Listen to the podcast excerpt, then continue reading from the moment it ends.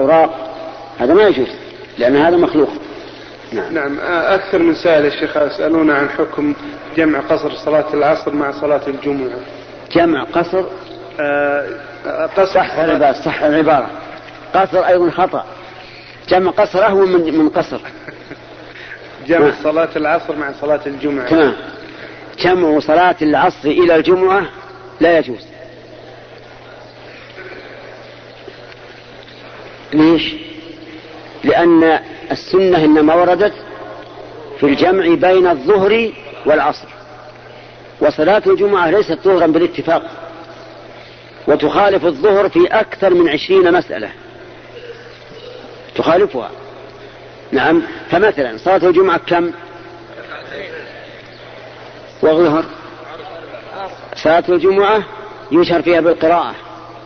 والظهر لا. صلاة الجمعة لابد أن يجتمع الناس في مكان واحد. وصلاة الظهر كل قوم في أحيائهم. صلاة الجمعة لا بد أن يغتسل الإنسان لها. يجب على كل من أراد أن يحضر الجمعة أن يغتسل وجوبا. والظهر لا يجب. بل لو اغتسل للظهر لقلنا مبتدع. أليس كذلك؟ طيب صلاة الظهر ليس لها خطبة. صلاة الجمعة لها خطبة. صلاة الجمعة يدخل وقتها قبل الزوال وصلاة الظهر لا يدخل إلا بعد الزوال. صلاة الجمعة لا بد أن تكون في الوقت وصلاة الظهر إذا فاتت الإنسان بنوم أو نسيان صلىها بعد ذلك لكن الجمعة ما تكون إلا في الوقت. صلاة الظهر إذا فاتت الإنسان قضاها. وصلاة الجمعة إيش؟ لا يقضيها. إذا فاته صلى ظهرا. صلاة الجمعة لا بد لها من عدد معين. إما ثلاثة أو اثنا عشر أو أربع أربعون أو غير ذلك من العدد. وصلاة الظهر لا يشترط لها العدد. المهم أنها تختلف عن الظهر بأشياء كثيرة. وعلى هذا فإنه لا يصح أن تجمع إليه العصر. ومن جمع العصر إليها فهل يعيد أو لا يعيد؟ أرى أن الاحتياط لدينه أن يعيد صلاته. ولو كان ذلك سابقا.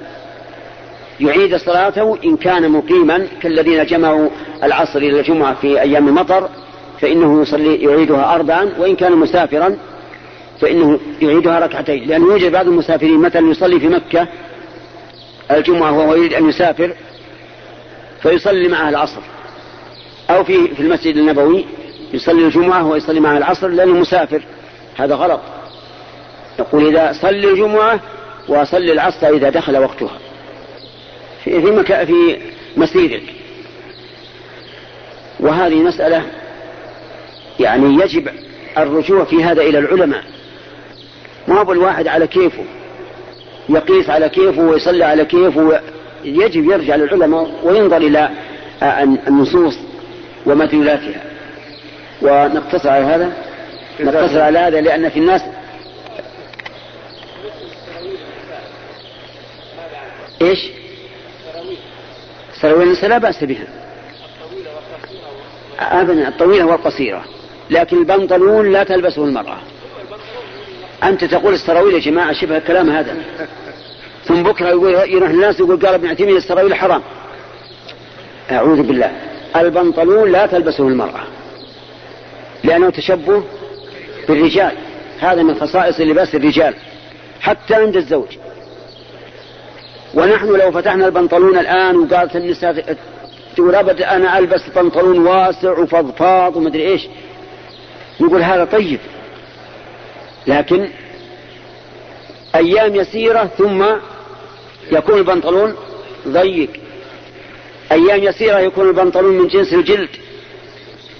لأن في الآن قماش؟ نعم.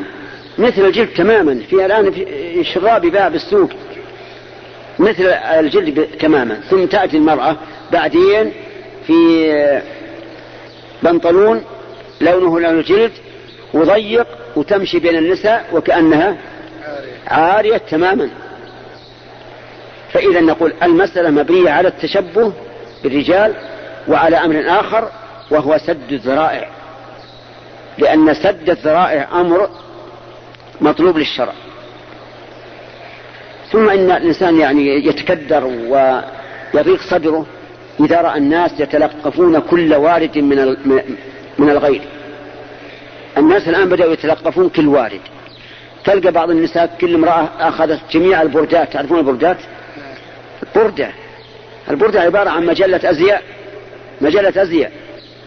كل امرأة تجيب هالمجلات لأجل أن تتخذ من نفسها أن تتخذ لنفسها من هذه الألبسة لباسا. هذا غلط. يجب أن نبقى على على ديننا عقيدة وعبادة وتخلقا. كيف نعشق كل كل وارد؟ ما هو صحيح هذا. الآن بدأوا حتى بالأسماء. حتى الأسماء أسماء النساء خاصة ضاقت الدنيا بالأسماء. بدأوا يأتون بأي اسم كان. اسم كفار اسم شيوعيين أي اسم هات بس. هم بس يخالف الأسماء القديمة مرحبا به وأهلا. هذا غلط أيضا. أنا أرى أن الشعب المسلم يحافظ على عاداته ما لم ترد عادة غير محرمة أنفع من عادته التي هو عليها فحينئذ الإسلام يبيح المصالح. لكن ما دام المسألة سواء فبقاء الإنسان على عادته أضبط لنفسه وأحفظ لدينه وأعز لشخصيته. لأن الإنسان إذا اقتدى بالغير يشعر بنفسه أنه إيش؟ أنه دونه والغير الآخر الذي اقتدى به يشعر بنفسه أنه فوقه وأعلى منه. ونسأل الله أن يهدينا وإياكم صراطا مستقيم. ولنقتصر على هذا وإلى اللقاء إن شاء الله بعد صلاة القيام. والسلام عليكم ورحمة الله وبركاته. أهل التسجيلات يسألوا متى الدروس. أصبر أصبر يا جماعة سكر سكر الميكروفون. أنا